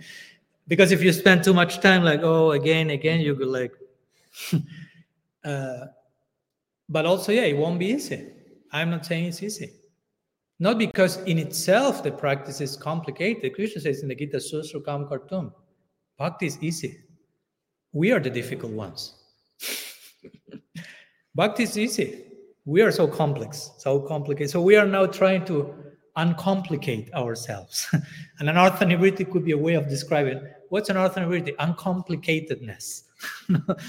trying to to become more simple at heart and integrate complexity in a proper way. So it's not easy, but by improper association with proper references in our life, we will receive positive impact, inspiration, uh, prospect, and, and we will be able to go through the challenges we may need to go through. Because, of course, I'm not here to sell you a cheap, easy version of bhakti, like, ah, just do like this and it will go without any problem. No, there will be lots of problems and obstacles and challenges.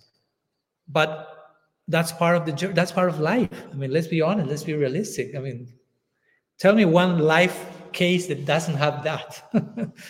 And if you don't have that, you will get bored quickly. If everything is nice, paca, happens like you will like, you start to get nervous after some time. everything is too predictable. It's like, I need some chaos here. I need some. yeah, actually. Not because you're a masochist, just because that's part of the ingredients of, of life. There are obstacles, there are challenges. In Golok Vrindavan, there will be obstacles and challenges in its own way. So we are. Sorry to ask again, how do how what? How to get that taste. Taste for what? For doing a positive aspect. Okay, life is not so complicated. Something happens, I'm able to uncomplicate it, I'm able to work on it. Mm-hmm. But I feel like I'm not doing more japa, more reading, more sadhana. Mm-hmm. I'm getting lost in this aspect of. Concentrate on all the positive things that you are receiving, for example. Because I'm, we are talking about offering something positive, practicing from a positive place Well, maybe something that will give you inspiration, maybe, hopefully, not only you, all of us, is to concentrate how much positive content is already coming from your Guru Maharaj, from your husband, from your baby, from your friends, from your family, from Krishna, to to to absorb again. Krishna is loving me unconditionally, and that's way heavily positive content coming, despite all the negativity. So much unconditional love, so that should inspire some positive reciprocation to that. No, so sometimes we need to maybe just sit and concentrate on these facts for a minute. If, if you say, okay, I'm chanting not from a positive place, okay, stop your chanting, put pause, and think for a minute about how much Krishna is loving you unconditionally. Probably that will inspire you to continue chanting from a more whew, inspiring, inspired, inspired place. No, we have to be creative also in our sadhana. No, how to to get to places where we can like re reboot the system, no, like rediscover, upgrade, and, and, and return to the proper focus. Oh, wow. Such, such a miracle is coming to my life. And I voluntarily choose to reciprocate to that, to celebrate that. And when, when I'm not feeling that, okay, that's a symptom. I need to, like the GPS said, recalculate. No, you lost track, you lost sight of, okay, recalculating. And for that, we even sometimes we may not be able to do that ourselves. We may need to call some Vaishnav sadhu I'm losing sight of the positiveness of Krishna Bhakti. Help me. Remind me of all the beautiful things. And it, it may sound like base embarrassing. No, how can I we call someone and ask that person? Why not? That means to be authentic again. I'm in need. Like when someone asks Srila Sridhar Maharaj, Guru Maharaj, what, what we do when we may feel at some moments in our life like bombarded by our nartas like when we, I don't have even time to think. It's like, it's like, what's happening? And he said, just run at the feet of some sadhu and, and, and shout, emerg, emergency shout for help. I mean, no time for thinking about anything, just like, help. Or of course, run means you may not be physically close to someone, call the person immediately. Like it's an er, emergency and it's okay. One may say, "Oh, but I don't want to disturb the person." Yeah, I, I get the point, but you are pretty much disturbed yourself to that point of an emergency case. If the sadhu will understand, no, that's being authentic. Also, it's authentic. If you don't do that, you will repent. You know? so, anyhow, some thoughts. We have time for one more question. So we have limitless time. Okay. That's good scope. yes. you said that Krishna loves everyone, and uh, if you say something how Krishna can love demons, because if, if Lila knows that he is uh, like killing them, mm-hmm. right? That's purpose like that. So, if I can say something on that. Well, one of the main. For us, useful because mm-hmm. it is difficult to to love somebody who is uh, complicated Krishna's life or our life or that. Yeah, yeah. Like, okay. Well, we can connect with what we just. We would just connect. We were talking about Putana and Indra, who is not technically a demon, but he behaved pretty, pretty uh, Asuric way in that moment. And for example, Bhaktivinoda Thakur, he will say all these asuras, all these demons, which demon is a tricky word also, no? by, by the way, because we always say demon, who knows which idea each of us has in our mind about that, no? demon. I mean, all these asuras, according to Bhaktivinoda Thakur, are representing different anarthas. We're talking about anartha nivritti. We're talking about putana and asuras. So now we have this together.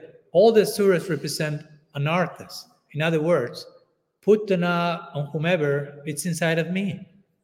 I mean, I'm not denying that, that that was a literal situation that happened, but at the same time, all these asuric tendencies, there are tendencies that I can have. If you study what Bhaktivinoda Thakur say, and he, this demon, this demon, probably you will we will feel something like, I have that one, I have that one. so my point is because demon doesn't mean a monster, externally speaking, it's a tendency. Asura. Asura. What does it mean, Asura? Asu means as soon as possible. Interestingly, even in English sounds similar. As soon as possible. like quickly, right now. Asu. And Ra means Ramante, enjoy. So Asura means I want to enjoy as soon as quick as possible. and I don't care for the consequence of that. Like irresponsible enjoyment. So the point is how much I'm free from that. No?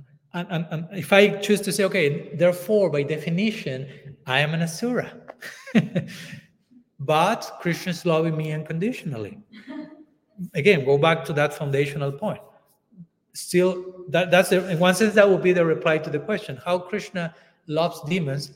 Well, we don't have to go to any other example outside of us.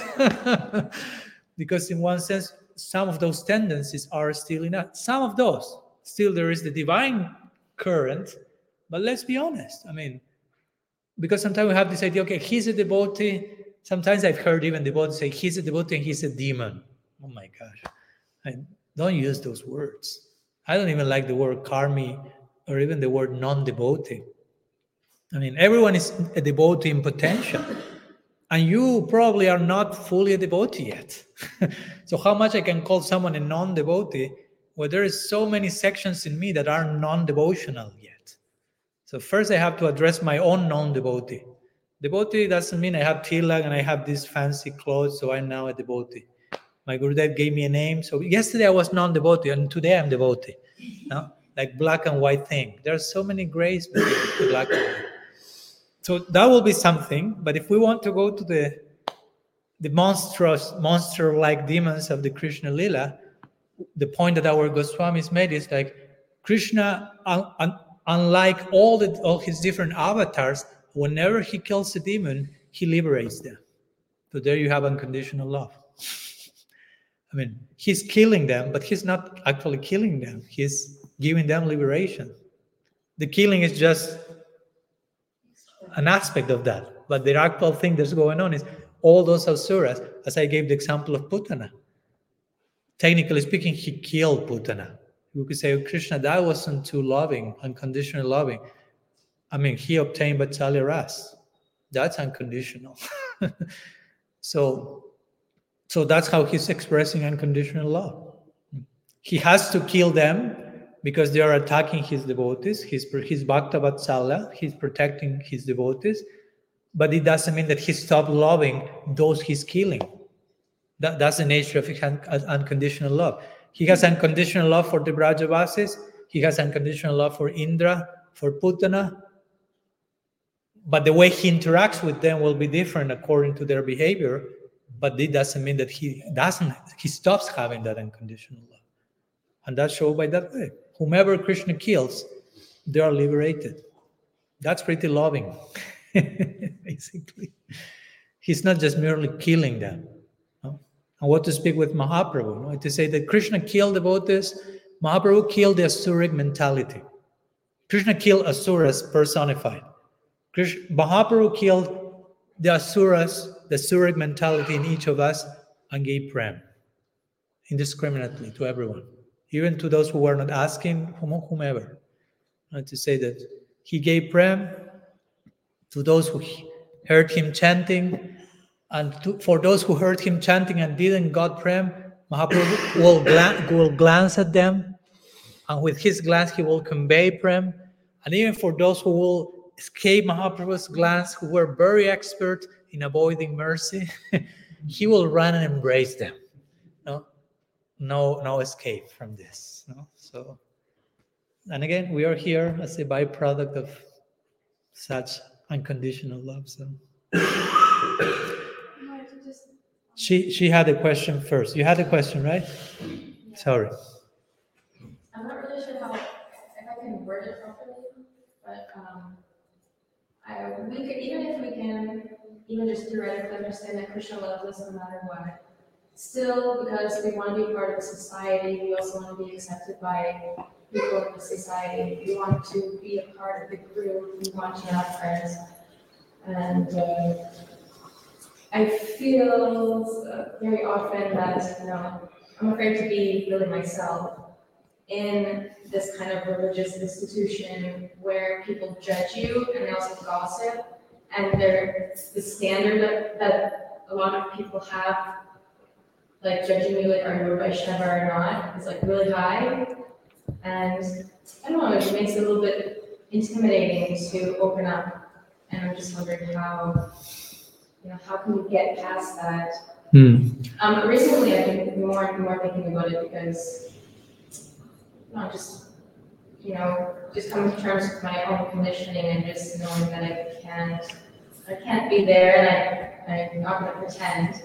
And Great. So, but also at the same time, I feel like uh, maybe more in my part because it's a Bengali. Bengalis are so like, you know, high standard. It's just something that makes me feel a bit insecure to be myself. Mm-hmm. You have anything to? Mm. Yeah. Thank you for the authenticity of exposing your situation, which is not which is not only your situation, I, I must say, because let's be honest, no, who is he who, who is in a different situation. Every every one of us want to be part, as you mentioned, of a group, of a family, to belong, to belong. Uh, and sometimes, especially when if we are in a, in a very big, I mean, I assume you are connected with ISKCON, so that's a pretty big institution, uh, and different things can happen in something very big, of course. Whenever something gets very big, you will have a lot of everything. Not to criticize, just to, it's the nature of something getting very big. And, and in my personal opinion, I will say that in those cases where you find, okay, people take different stances, different people doing different things, you have to find your your group within the group, so to say. Because officially you may be affiliated to a big mission with millions of but you cannot just like open yourself to million one million people no?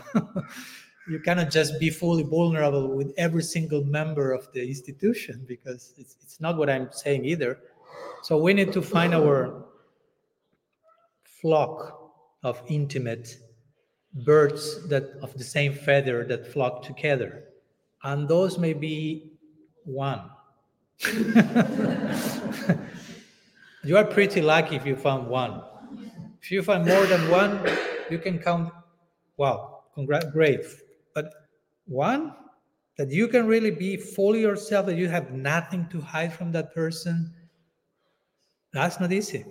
That's not impossible again. So we, we shouldn't lose hope but of course we shouldn't again expose ourselves cheaply quickly because i want to be accepted. That will end up in uh, is it like what i call emotional prostitution basically. Now, you are prostituting your own emotionality and just opening in the in the wrong places and being mistreated and you follow my point huh? so so we need to fully be ourselves. And again not everyone may be ready to to take the time to accept us to take the time to know us to take the time to enter into our shoes be empathic with us understand us. Many times people say i don't have time for that. Hmm. okay? Well, krishna still loves you unconditionally.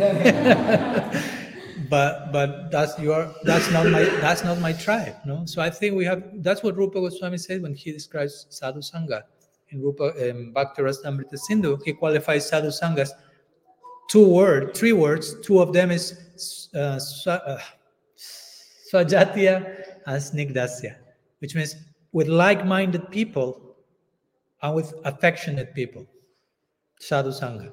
Sadhu sangha doesn't mean social convention. Doesn't mean we are in a place with 300 devotees and we had sadhu sangha. Hopefully but probably not sadhu sangha rupa goswami describes in fourth verse of upadeshamrita pretty priti lakshanam interaction of affection revealing your mind sharing your heart etc and so on so yeah i mean i I will encourage you or anyone to of course try to be part and open and be yourself but but being how to say uh, not being naive about that and being mature enough as to know I cannot do that anywhere and everywhere. So I have to find my my tribe, so to say. And again, the tribe may be one more, two more. That's community already. Community doesn't mean a big, massive gathering of people. Community is common unity, community. no? And, and, and, and and if you can find one person that you can be totally transparent and honest and, and receive the same from that person, that's like, wow, super empowering. That's that's topmost sadhu sangha. And you totally love and affection. What? Mhm. Yourself. Mhm. Yeah, yeah. So if you're yeah, if you are willing to be honest with yourself, for sure, God will attract some other honest people. Honesty attracts attracts honesty. Let's put it like that. And probably the great majorities of any group won't fit with that. If you start to become too honest and too authentic, many people will be repelled by that. Not to condemn them, to judge them. It's just in their own stage, that's too much for them. and it's okay. That's their stage. I've, I've gone through that. Let's put it like I'm not higher. It's just each one stage. In my particular stage, I need to be myself. I need to be honest and transparent because of my personal need. And I need to find an environment that will nourish that. I need to be in a safe space where I can be fully vulnerable and, and I'm safe. I protected. I can first we need to create some safe space for that. Because if I don't feel safe, I won't be fully vulnerable. So first we need to to obtain that reassurance in connection to people that we feel, wow, yes, I can be myself. Not only I can be myself, but I'm start. I, I in those moments I become more of what I am. I am myself, and I'm become empowered to become all that I can be. no, my my fullest potential. But it, my fullest potential begins by acknowledging fully who I am now, because I'm here and I would like to be here. But to be here, first I have to acknowledge I'm here, and acknowledge that in full detail, with full acceptance. So, so again, that may not happen in a in a big group, but in a small group within the big group. That's what generally is, that's how it works. Okay, we are two hours already, so I think we can stop here and digest a little bit what we shared and reflect, hopefully, and we will continue sharing these days. I you can concrete, I will be announcing next day, so we will be sharing soon. So Sri Shri Sachinandan गौर हरि की जय। श्री श्री गौर नित्यानंद की जय। श्री हरि नाम संकीर्तन की जय। गौर भक्त वृंद की जय। गौर प्रमानंद वैष्णवे अनंत कोटि वैष्णव वृंद की जय। गौर हरि बोल।